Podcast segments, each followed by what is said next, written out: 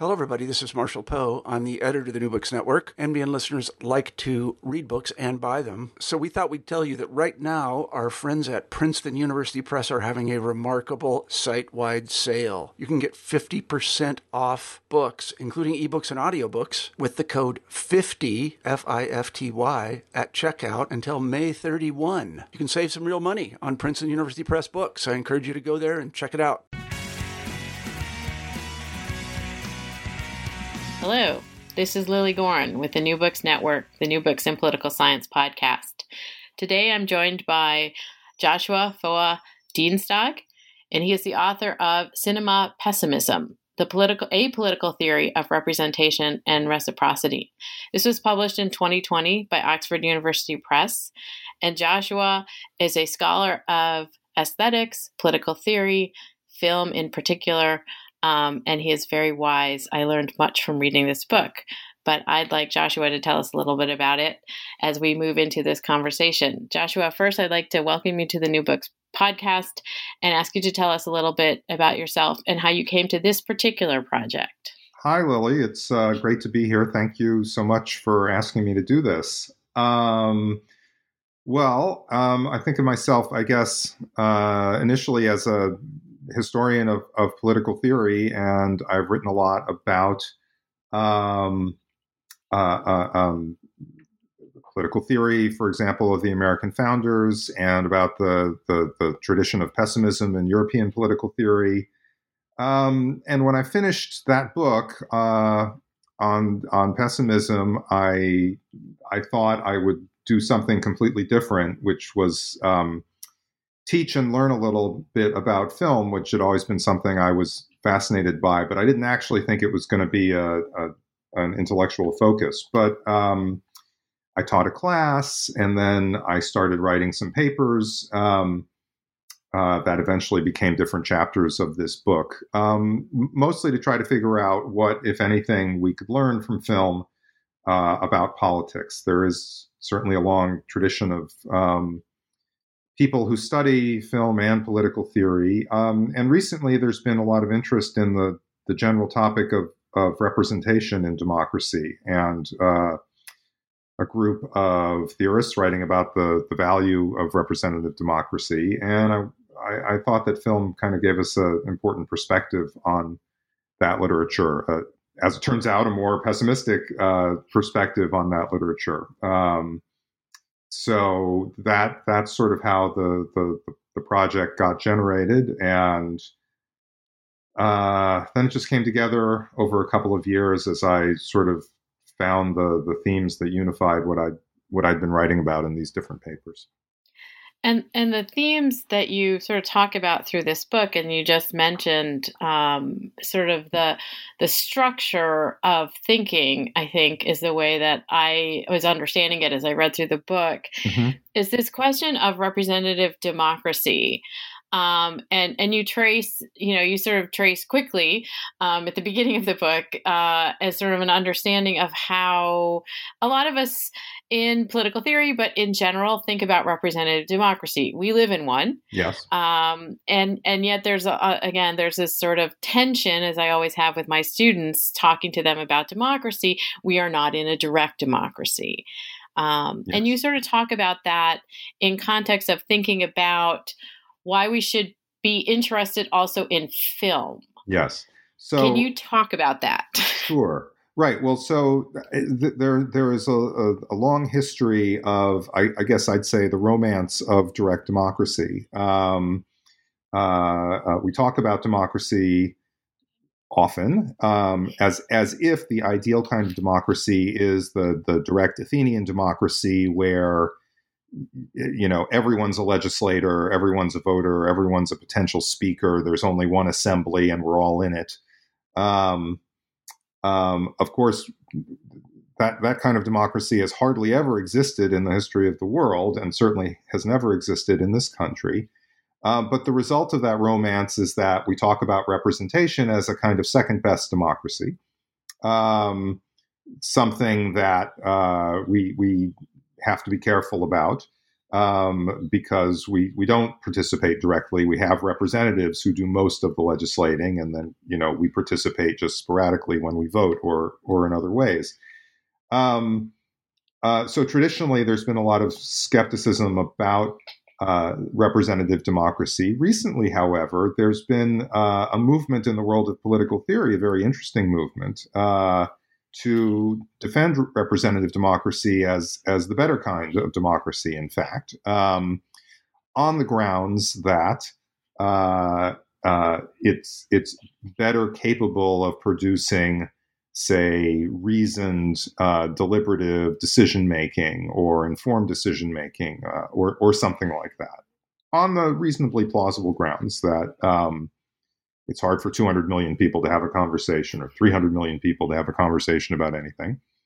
Um, and so we should, uh, you know, th- think of uh, uh, representative democracy as a place of informed decision making or something like that. Um, and although I find this literature very interesting, um, I'm I, I, remain skeptical, um, mostly because um, it uh, th- this kind of representative democracy can can create inequality, um, political inequality, not not just the kind of inequality of rich and poor, but um, the inequality between those who speak and those who who are silent. That I think is um, uh, that that that mirrors in a way uh, what what we experience in in cinema, which is a very powerful emotional experience, uh, you know, an experience of, of emotional connection, but also uh,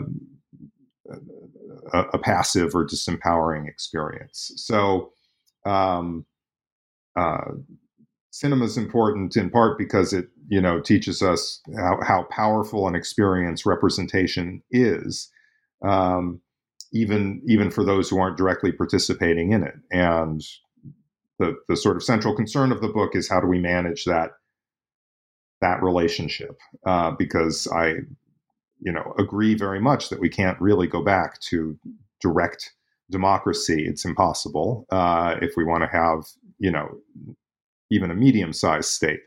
Um, we could break up the United States into, you know, 300 separate polities and there would still be a million people, and you can't have a conversation with a million people. But um, representation has uh, kind of dangers built into it, and um, we're not always completely aware of those dangers. And I, I wanted to ask you about what those dangers are in terms of the political of, of the understanding of politics, um, but also where they all thread into um, the question of cinema. Uh, well, there there are a couple of dangers. One is that just the the the, the representative relationship crowds out um, every other kind of, of human relationship and um, makes us in, in a way worse people and um, you you i mean a simplified way to think about this is is is just in the way that the more time we spend staring at our screens uh, the less time we spend actually talking to other people um, um, but but the the images and emotions uh, and interactions that we have with the screens can be so powerful that we don't always sort of notice what's going on. And that's that that's what goes on in the film Her, which is uh, a wonderful film that came out a few years ago with uh, Joaquin Phoenix about you know the man who falls in love with his operating system, his computer operating artificial intelligence system, which you know mimics human personality so perfectly that um, you know, it's just the best thing that's ever happened to him. Um, uh, but the the point of the film is that um, in the end, these relationships can't replace or shouldn't replace uh, the actual friendships and family relationships that we have with other real live people. But but we can become swept up in them. Um, and and just because they're so easy uh, and and and they do give us a kind of emotional satisfaction um, just in the way film and television can give us a kind of emotional satisfaction um, without without actually entering us into a real relationship of equals. Um, so, just for those reasons, uh, representation um, can, you know, substitute for for real human relationships without us knowing or without us noticing very much, um, to the point that we end up isolated as human beings, and in, in a way, I try to explain in the book, you know, less human, just because we're we're not engaging in any real relationships of equals with with other people. Uh, and that and that's very dangerous because the, the, the fabric of our human society depends upon those relationships. Um, and it's not, uh, I think, just a fantasy that we could lose that that human fabric in our society. I think it's really happening uh, between between television, cinema, and the internet, uh, and video games, and you know ev- every other kind of of interaction we have. Um, being with other human beings is uh, is comparatively speaking difficult, and it's easy for for us to escape, uh, and we have more uh, avenues of escape now than ever, uh, and we have to be careful about using them.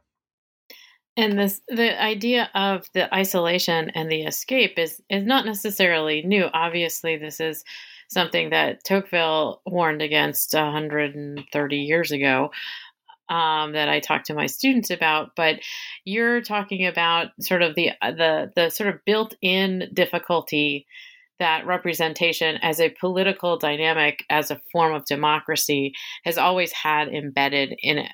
Is that correct? And and and so that the that danger is always there if we live in a representative democracy. Um, and and how is that to some degree is that more pronounced now um, in terms of politics separate from the evaluation of the role of film or cinema? Yeah i mean what i'd say is is uh, you're you're you're right the, the danger has always been there. I mean first of all the thing to say about it is that the relationship between the you know the population and the representative is an emotional relationship. It's not just uh, an, an, intellectual or a material relationship. It's not. It's not just that we, you, know, we send our representative a bunch of ideas, um, and the representative sifts through them. And it's not just that we think of the representative as um, uh, a transmitter of our interests.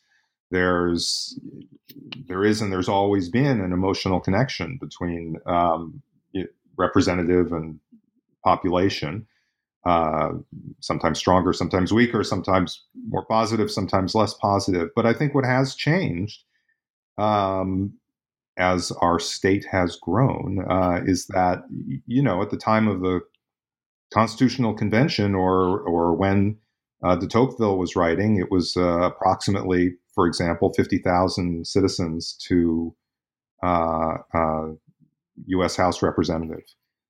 So that meant that uh, your representative was someone who, you know, maybe wasn't a friend, but um, someone that you knew or someone who was a friend of a friend. Um, you know, 50,000 people is about uh, the number of people that are on campus on UCLA, where I teach, uh, every day.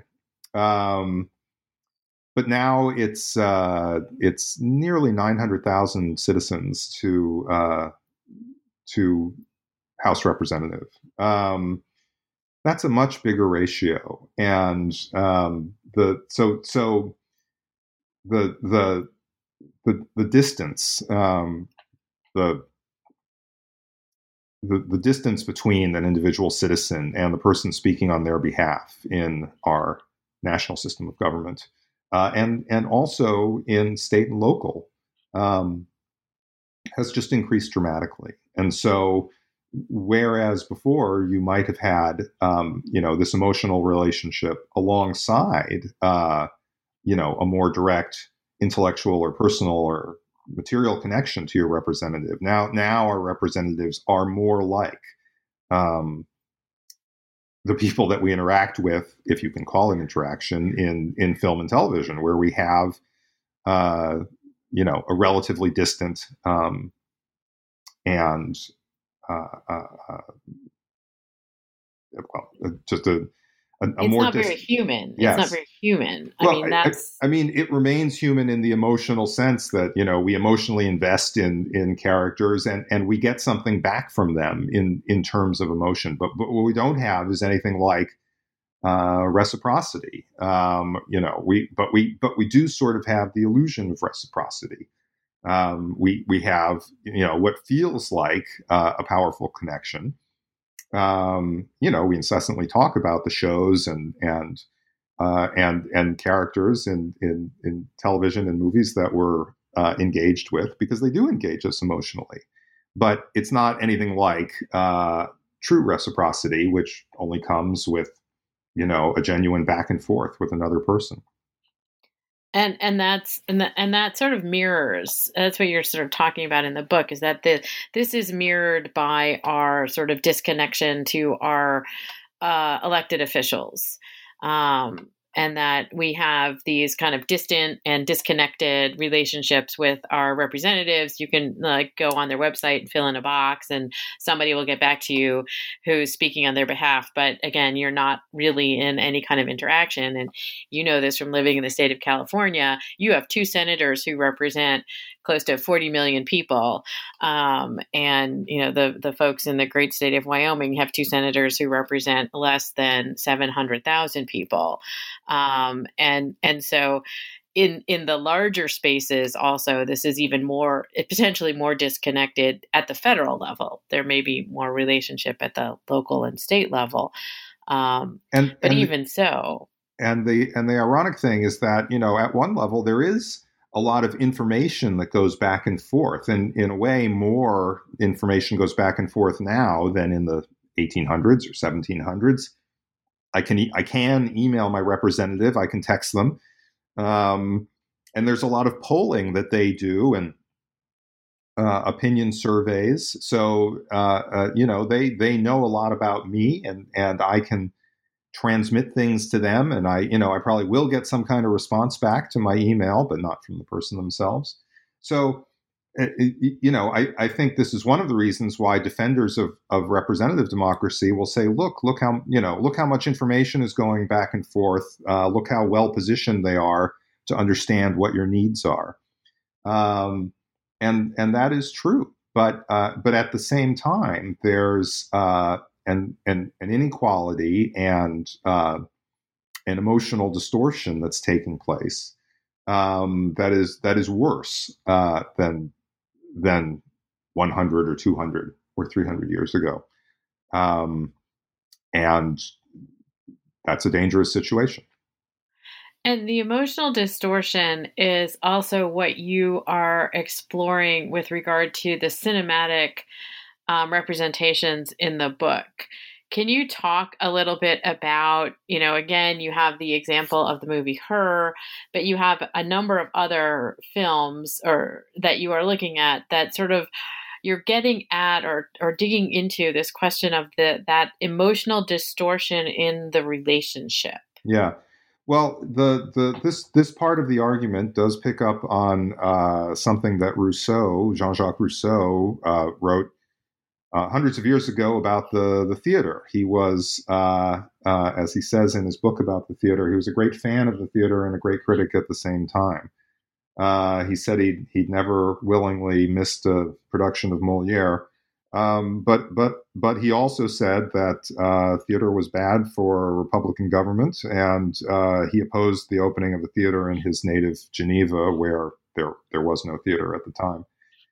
And and what he said about it was that um, it, it is it is precisely this question of, of the emotional relationship between the actor and and the audience. Um, the audience, uh, he says, you know, goes to the theater to be with other people, but in fact, they're all alone. And what he meant by that is, you know, obviously he didn't mean that they're physically all alone because you are uh, with other people in in a theater or uh, at the movies.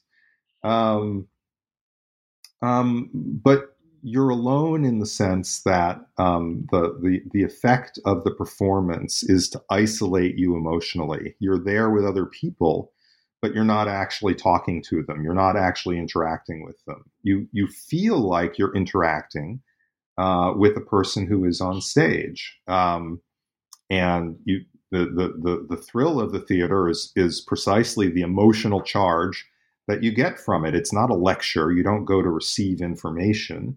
Um, you go to experience a passion of uh, of of love or or fear. If you if you go to see a horror movie, um, uh, and and you go precisely because these uh, emotions are are more powerful um, in the theater than they are somewhere else, and it and it feels like um, you're in a kind of relationship with the person who's on the screen. You're not just witnessing people falling in love. You're kind of going through the motions with them. You're not just witnessing people being afraid. You're going through the emotions with them.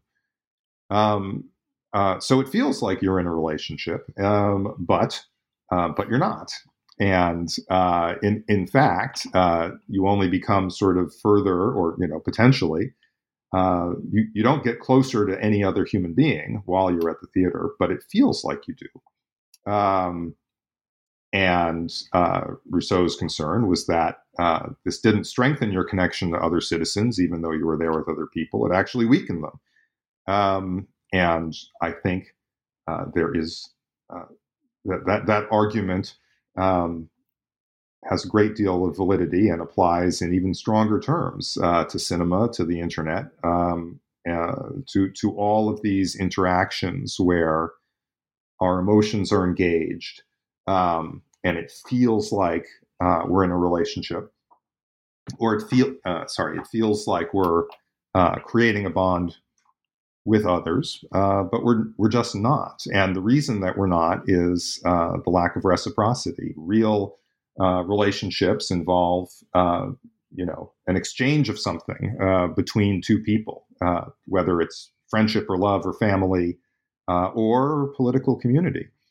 Um, all of those, and they're all different from one another, but they all do have that uh, reciprocal character where it's it's the give and take between the parties that that make up the relationship.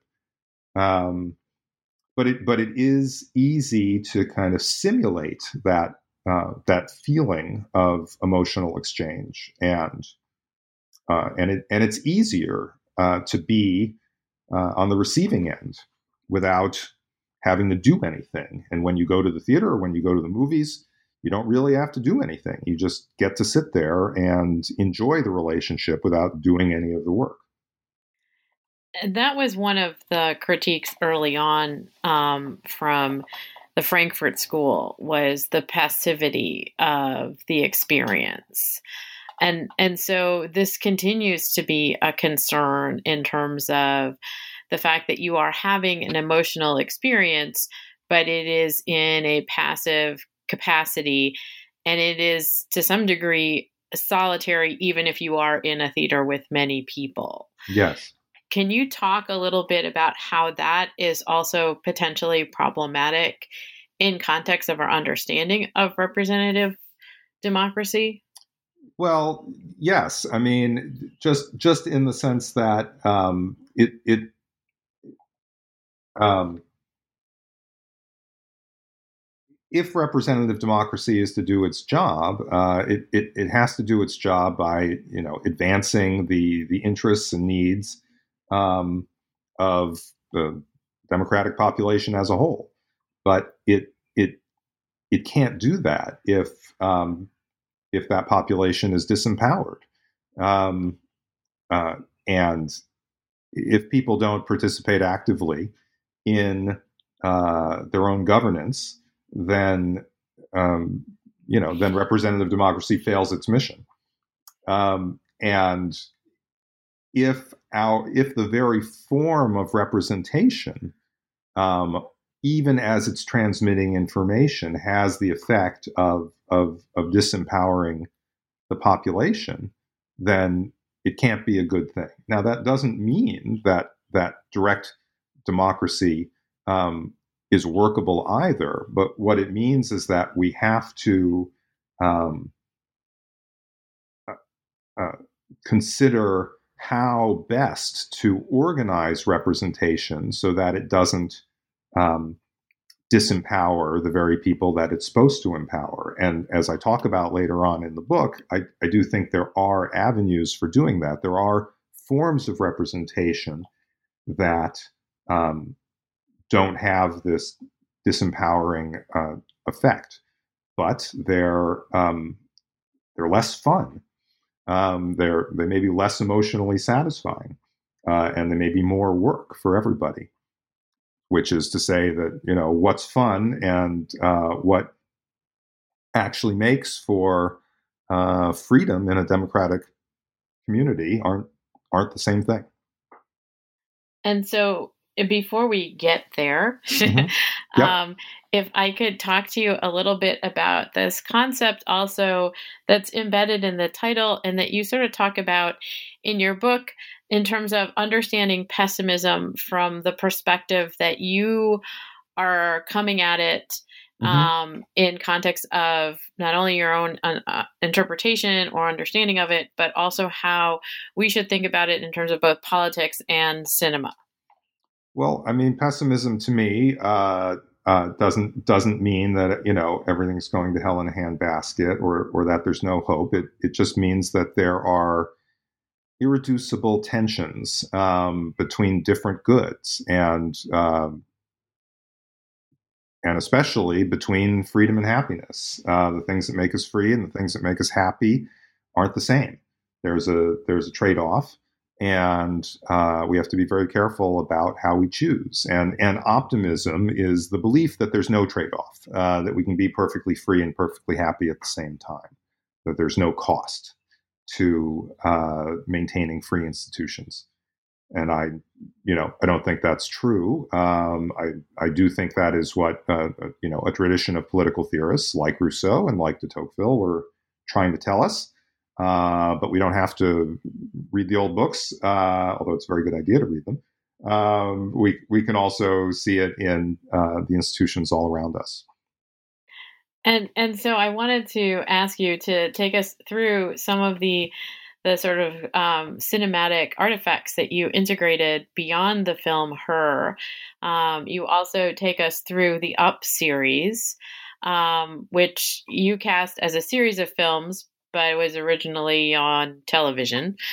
Um, and and it also is an import from the UK, um, and and Blade Runner. So can can you walk us through to some degree why these particular artifacts are contributing to the argument that you're making. Yeah. Well, let me talk about uh, another film that you didn't mention um, uh, first, which is The Man Who Shot Liberty Valance, um, which is a, a, great Western from John Ford. Uh, that is uh, exactly about, to me, the the, the trade off between freedom and happiness. And um, what happens in it uh, is is that Jimmy Stewart uh, comes to a town that's in a, a Western territory um, that's dominated by uh, a, a, dangerous gunslinger who's named Liberty Valance and has to uh, transform itself into a place that's uh, peaceful and harmonious, and it, it, wants to be integrated into the United States. That is, it want the territory wants statehood, and this is the metaphor in the film for you know transformation from a lawless state of nature to a, a well ordered state. And at first, Jimmy Stewart sort of thinks that it's no problem, that um, we're all going to be free and happy. All we have to do is get together and vote, um, uh, talk about what we want, and, you know, the, the problems will go away. And what he learns in the course of the film, what we all learn, is uh, no, there's a price that has to be paid. Uh, and, and the price in this case is that someone actually has to kill Liberty Valance. Uh, that is, someone has to murder him um, because there's no lawful state uh, to do it for us, or to, you know, to put him in jail or something like that. Um, and in the course of the film, uh, what what's shown is that it actually takes, first of all, more than one person. Uh, it's not just Jimmy Stewart who does all this, although he gets the credit for it in the end. Um, and the, story of the film is that there is a path to um, to freedom, um, but there's a, a, price to be paid, and and the price is paid by the character of Jimmy Stewart, uh, who's uh, you know transformed into a not bitter but but rather unhappy man, uh, just because he sort of carries through the duty of, of you know taking on the burden of these sins uh, in order for other people to enjoy the uh, the prospect of, of prosperity and freedom. Um, so that's you know that's to me the embodiment of of uh, the pessimism that I'm talking about. Like you know we can we can we can organize ourselves in a in a free and lawful society, but uh, we won't all be happy in this process, uh, and and we can't imagine um, that that it's easy. Um, so that you know, so I use that film to talk about the the sort of the, the costs of um, a free and well ordered society. But in uh, when the Up series of films, uh, which is what I focus on in the last chapter, uh, is meant to talk about uh, the value of um, uh, representation. There, there, there is a way in which we can think of representation as working. Um, but it, it's not in uh, the way that Hollywood movies normally work. The Up series isn't a, a romantic comedy; it's a documentary about actual people.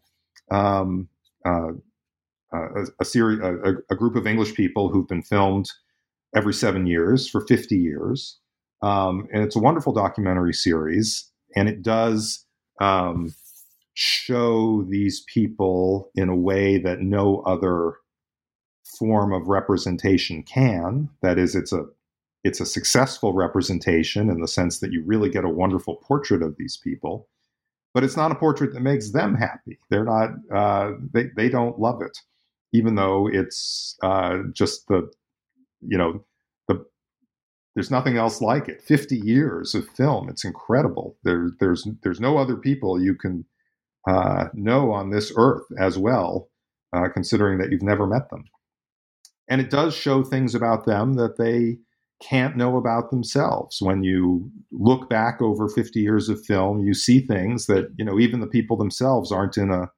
position to see, just as a, you know, a biographer can know things about you that you yourself aren't in a great position to know because the biographer can look back over your whole life. Um, whereas you are always, you know, stuck in the present. Uh, and that is uh, a positive function that representation can perform. Uh, that is, rather than um, giving us, you know, what we want in each instant, representation and and film representation even can, you know, give us the whole person. If you think about the whole person as something that appears across time and not just in any moment. So that's you know so that's the good and the and and the bad of of film and and and representation in general and what they can do for democracy. That there is, I think, an important role for representation in democracy, but it has to be kind of handled with care so that the, the dangers don't overwhelm the positives. And and so in and specifically in um, the Blade Runner, which I think I heard you give that paper some years back. Um, again, the science fiction is always an area where sort of politics can get hashed out a little bit because it's it's such an imaginary space. Um, what is it specifically? Because you talk about Blade Runner also in providing an interesting kind of self-referential understanding of maybe what it's doing. Right. Um, well, Blade Runner. Uh, you know, an amazing film on a number of dimensions, uh, powerful film. Um, I, I, hope some of uh, people listening to this will have seen Blade Runner, and for those who can remember it, um, the film itself is obsessed with eyes. Uh, you know, it starts with this famous image of an eye looking out over Los Angeles, and the camera cuts back and forth to Los Angeles and the eye, and there's a whole bunch of stuff with eyes uh, throughout the film. That they go see the, the, the androids go see the the maker of eyes, and um, there there are a bunch of scenes that have to do with eyes. And and what this is all about is that the film itself is in, in a sense self-referential. In in a sense, you can understand it as about the experience of film going uh, uh, or film viewing, in in the sense that. Uh, in in Blade Runner, human beings um, meet images who look and sound like them uh, that they interact with, which is a little bit like what happens when we go to the movies and we see something that looks like a human being, that sounds like a human being, and that um, creates an emotional connection as with a human being, but ultimately which isn't a human being. Um, and and the difficulty in in the film is that the uh, humans and the androids not just don't get along, but but um, don't understand at least initially the the, the, similarities and the differences. Um, uh, so that the human beings treat the uh, the replicants like slaves. Uh, they just order them around, which is a little bit like uh, what we do with um, our internet and filmed images. The movies are just you know there for our pleasure and satisfaction, in the same way that the replicants are just there for the pleasure and satisfaction of the humans. And it's it's it's not until one human being, you know, Deckard, uh, Harrison Ford, comes to uh, understand that there's a possibility of real reciprocity with uh, the replicants. And likewise, one of the replicants, Rachael, um, uh, comes to the point where she can interact with uh, Harrison Ford as an equal. What happens in the film is that uh, you know out of these two groups of people who can't interact with one another you find two individuals who can. Um, and so there what i think the film is telling us is that their their relationship is is uh, a model of of equality precisely because they respect one another as individuals and interact with one another as individuals the the other replicants want to be free, but they don't want to respect the human beings. They think of themselves as superior. And the other human beings don't want to respect the replicants. Um, but at the end of the film, when uh, the the one human and the one replicant who can interact as equals come to accept one another as equals, the you know what they do is shut the door and run away uh, because they don't they don't want to be in a film anymore. They don't want to be in a story anymore. They're not their relationship isn't there for our consumption. And so we don't actually see them have the relationship. We just see them leave um, because it's you know it's not there for our consumption. Uh, just just in the way that you know you wouldn't you wouldn't really be happy if your most intimate um, uh, moments of interaction with other human beings were were displayed on film for everyone to see. That's it's not what they're for. Um, not every you know reciprocal relationship is is you know intimate and romantic but um uh, but but there is a way in which uh, that that reciprocity uh, and equality between human beings is sort of fragile and precious, and um, it it you know needs to be handled with care, and it it it, it doesn't necessarily withstand exposure to uh, millions of eyes. So uh, so so Blade Runner is is sort of a you know to me a, a, a, giant metaphor for you know going to the movies and then leaving the movies uh, in in pursuit of a better and more equal and reciprocal human relationship with other people. And I, I wanted to ask you this because you sort of nod at it in in a lot of the discussion in the book. It's it's a, also um, you know, one of the things about having your emotions um, sort of keyed up in these in these experiences in a dark theater, um, and and you know, you know, like what do we do with that afterwards? How how much of these films, either the ones you talk about or other ones that we experience, how what parts stay with us and why, and how is that uh, important to our thinking about this question of our role in a representative democracy? Uh, yeah, it's a complicated question. I mean, what, one of my concerns is just that um, the, the, the the powerful emotional experience in the theater um, ends up crowding out or um, uh, crowding out kind of everyday life. You know we you know we go back to it. We become addicted to our screens. You know according to statistics we now spend i don't know six to eight hours a day staring at screens one way or another. Of course it's not all uh, emotional relationships.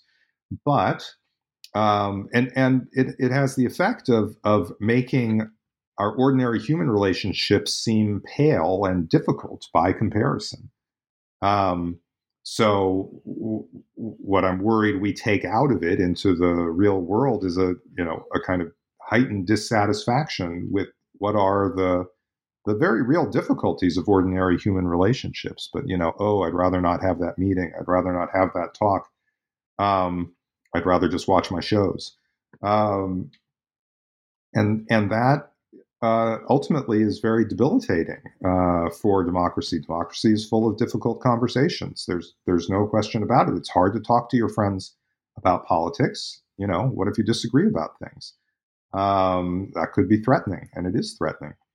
But if if we don't have those conversations, um, we'll never get we'll never get anywhere. We'll just each of us be more isolated and more willing to let someone else make decisions for us or or have decision making be made somewhere far away.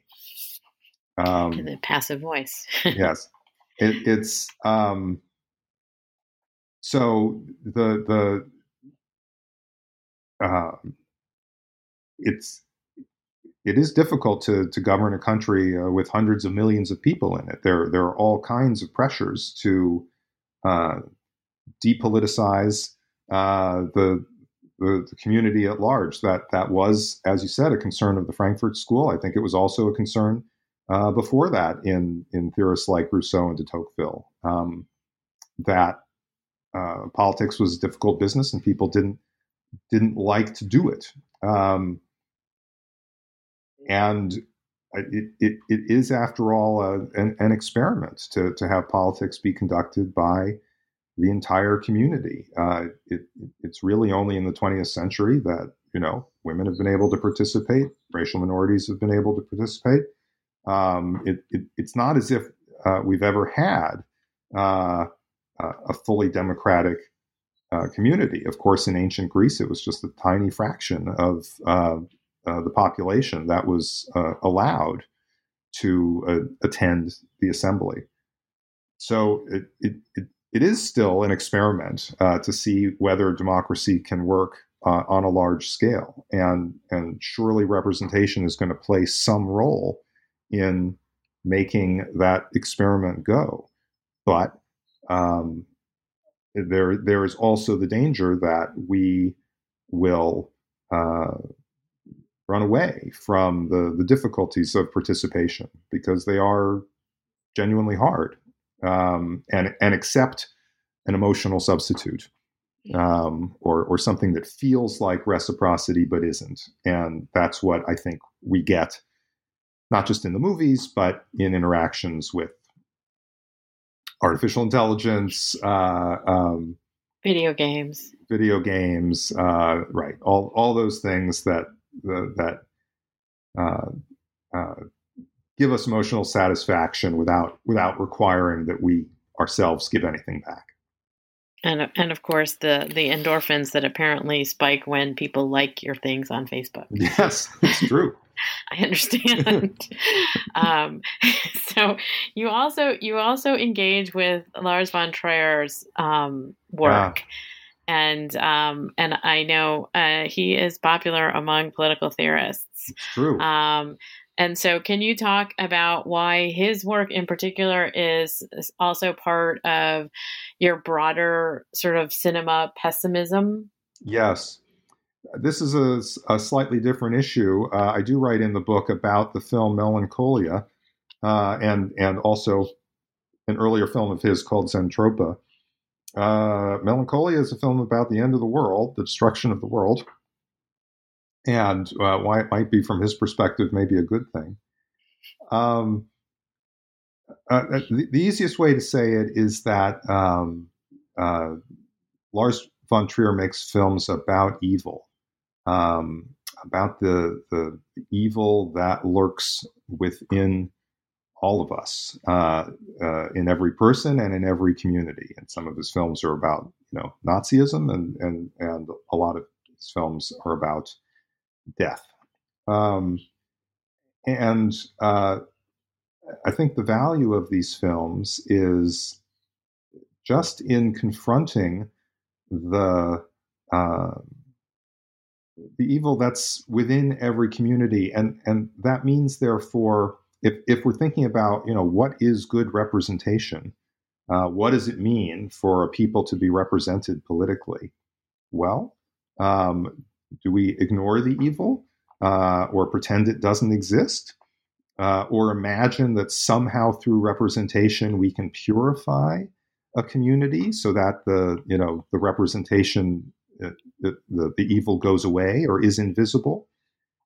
Uh, I think he has in mind, among other things, criticizing you know Hollywood films where uh, you know everyone's good looking, um, everyone's uh, nice in the end, and and um, and love always wins and freedom always wins. Not every Hollywood film, of course, uh, conforms to this stereotype, but um, certainly a lot of them do.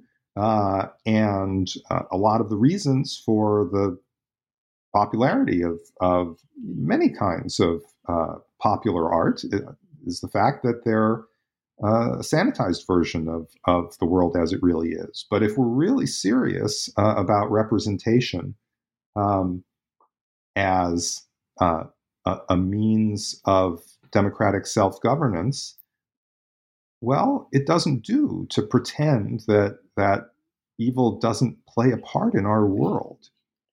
Um, and not just as something that we can exclude by you know finding the bad person to exclude.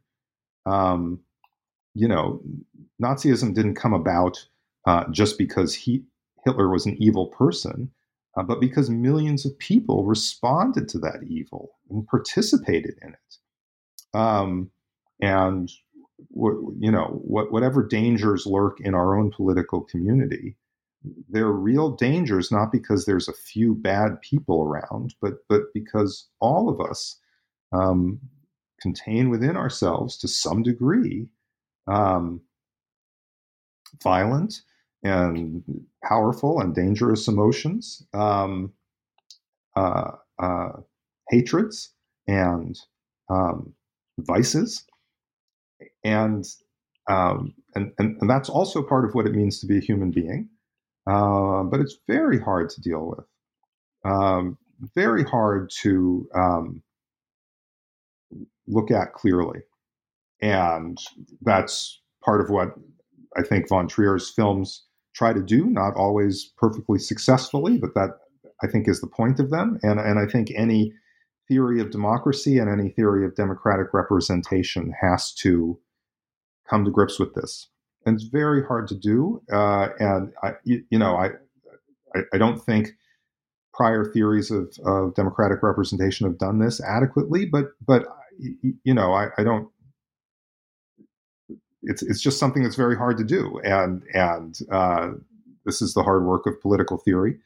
Um, that that I, am just in this book trying to hint at some of the problems, really, as as much as offer solutions. It's it's not easy and and you're also not only uh, hinting at uh, the problems, but you're also suggesting that there are problems that in our political system and that our our sort of lives outside of those political systems also have a lot of the same dynamic dynamics going on that we may not really be aware of. Yes, I, I mean, what part part of the point I try to make in, in the book is that in in, in order for a, a, democratic system to, to to be successful, you know, we need both a good system of representation and we need uh, democratic lives outside the system of representation that are healthy, open, uh, and free. So it it it and and uh, the, the what's important for that are, are the conditions of equality and the condition of reciprocity, where uh, uh, we we actually engage in in open uh, give and take with other individuals. Um, you know, across a variety of institutions, the family, the workplace, um, uh, the larger political community. Uh, all of these have to be, ideally, um, well structured uh, in in order for representation not to you know drain the life out of um, uh, uh, daily political life. Uh, so you, you, know representation needs to be well structured, but also uh, the rest of our lives need to be well structured too. That's you, you know we don't exist for the for the purpose of having good representation. Good representation exists for the purpose of helping us to be free and live our best lives, whatever that is. Um, and I, and I, I, I have, um, I am, I am getting the sense from the book and from the conversation that the the key component that we're not paying a lot of attention to is the question of reciprocity. Yes. In part because the reciprocity also has to ha, it toggles between our emotional and our rational selves. Yes, that's true. And but also the important point to me is that you know none of us live a free, a, a fully human life by ourselves. Um, Robinson Crusoe may not have anyone to interfere with his life, but he doesn't have anyone to participate in his life either. Uh, and I don't really think that uh, we can live a complete human life by ourselves. We need uh, a series of relationships, not just one other person, but um, uh, people to be our friends, people to be our collaborators, people to be our coworkers, people to be our family members, and and people to be our fellow citizens. Um, I think these are you know these are all the components of a good human life, uh, but they require um, uh, equal and reciprocal relationships with other people. So uh, uh, you, you, know, you, you can be as rich as you want, but but if you're alone, you you just don't have a full human life, and um, that is what we are in danger of losing, um, uh, insofar as our life becomes more cinematic. That is, insofar as our life becomes more absorbed into unequal relationships that are mediated by a screen. Um, so that that that to me is is what what we're in danger of losing. But we, we also need the image of uh, what what it is we want to retain.